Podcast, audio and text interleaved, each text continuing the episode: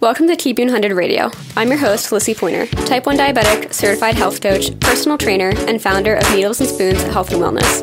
Inside this podcast, you'll find the real and raw conversations around diabetes management, including the lessons that we don't learn in our endo's office, my best tips and trainings, and conversations from the experts that I trust inside the community so that you can create more predictability in your diabetes management and feel empowered while doing so. Let's dive in. Before we dive into this episode, I need to tell you about the newest Skin Grip launch. I don't usually brag about products that much, but when there are genuine companies out there making life with diabetes easier, I really do think that everybody should know about them. Skin Grip just launched their newest Skin Grip Mats collection for the Dexcom G6 and Freestyle Libre. Not only is this a smaller in size, high performance, and non fraying option, but let me tell you, it works. I was lucky enough to be able to try them out, and first of all, this thing did not even lift. And the more impressive thing is that I was wearing my Dexcom on my leg at this time. And we all know that that is not always possible. What I really loved about it was that it's really discreet, which I really appreciated. As much as I'm comfortable showing off my diabetes, sometimes I just want my devices to lay low. This new collection is all about Matt's performance, Matt's protection, and Matt's comfort. You can try them out for yourself at skingrip.com using the code LISSIE, L I S S I E, to save. Now let's dive into the episode. What's up, everyone? Welcome back to another episode of Keep 100 Radio. Today, we're back with another T1D tips with Jessica Herlicka. As you may know, she's our nutrition coach inside of Keep 100. And if you don't follow her on Instagram already, please do because her whole feed will make you drool. So many good recipes. Um, but Jess, do you want to take a second to introduce yourself? Yeah, my name is Jess. I'm a registered dietitian. I'm a certified diabetes care education specialist. I've been in the field now for over a decade. I'm the nutrition coach inside of Keeping It 100. And yeah, just love talking about everything food and non restriction for diabetes. That one is huge because I feel like when we get on a lot of calls with people living with diabetes, their first initial reaction to, oh, you've registered dietitian is, will she tell me to cut foods out? so if you're worried about that, that is not just a style. It's always, how can I make this work for me?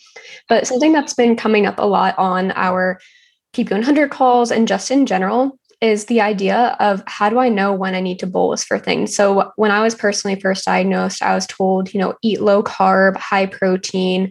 Um, you know, your basically your free snacks would be anything like low carb, high protein. Same thing with meals. I was kind of taught if you're having a salad with chicken, like don't bolus. But for me, that personally never worked. So I was just interested in your takeaway from that or your input on on what that can look like. Yeah, so the myth of the free foods, um, a lot of those foods aren't necessarily free. Some of those foods still have carbohydrates and they can still make an impact on your overall blood sugar levels. So if we're thinking about something like vegetables, those definitely still have carbs in them. Now that there's all of these low carb keto foods out, um, they're not essentially 100% no carbs, so they're still going to have an impact. And then we have to remember that protein still converts into glucose in your body as well. So we have to think about, you know, the protein content, what are the carbs, what are the fibers, and how does it impact your blood sugars? That's such a good point. I was always somebody that never counted vegetables because, again, typically told, okay, they have fiber in them, so they're free foods. And same thing with the high protein meals. I was just kind of like, okay, I won't bolus for them. And then saw my blood sugar slowly creeping up. And I'm like, okay, am I doing something wrong? So, can you kind of give us some examples of what be, would be considered low carb, high protein, like what that can look like on our plate? Yeah, so a low carb, high protein meal, like you said before, like the whole chicken and salad. Um, if you do something like steak and vegetables, or even if you're having a burger, but you're having it without the bun, so you're just having like a burger and vegetables. So essentially, that's that, you know, low carb, no carb, but it can still impact your glucose levels. How would I know if it's going to impact me or not? Like maybe certain foods won't impact me versus some foods will. How can I kind of navigate that?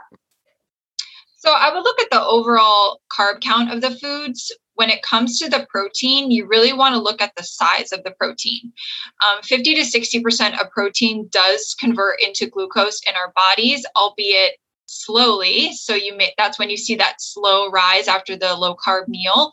Um, but the amount of protein is really what's going to make an impact in your overall glucose. So you may want to factor that in.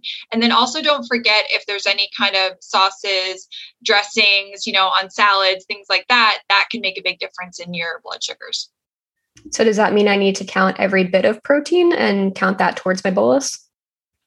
So, actually, because only about 50% of the protein converts into glucose, you wouldn't necessarily need to count the whole thing. And when I'm talking about large portions of protein, I'm talking about, you know, something that's like six, seven, eight, up to 10 ounces of protein, you may notice the biggest difference. So, again, everybody's body is different and when you notice that difference, but essentially about half of that is going to convert into glucose. So, you wouldn't want to count all of it as carbohydrates and bolus for all of the protein. And you also may need to not bolus for all of that protein up front.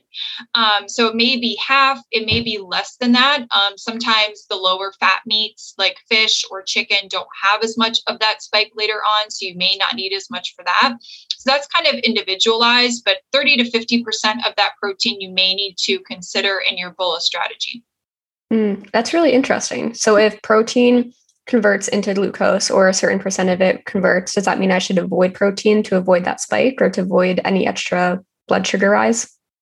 No, not necessarily. You know, protein keeps you full. It it generally works well for blood sugars in your meals um, because it does slow down that blood sugar spike. Um, obviously, you need it for your muscles and your hormones. Um, so definitely don't shy away from the protein, but I think figuring out wh- how different proteins affect you, you know, how does the portion of protein affect you, um, and looking at maybe when you need a bolus for them based on your finger stick or your CGM would be the most helpful.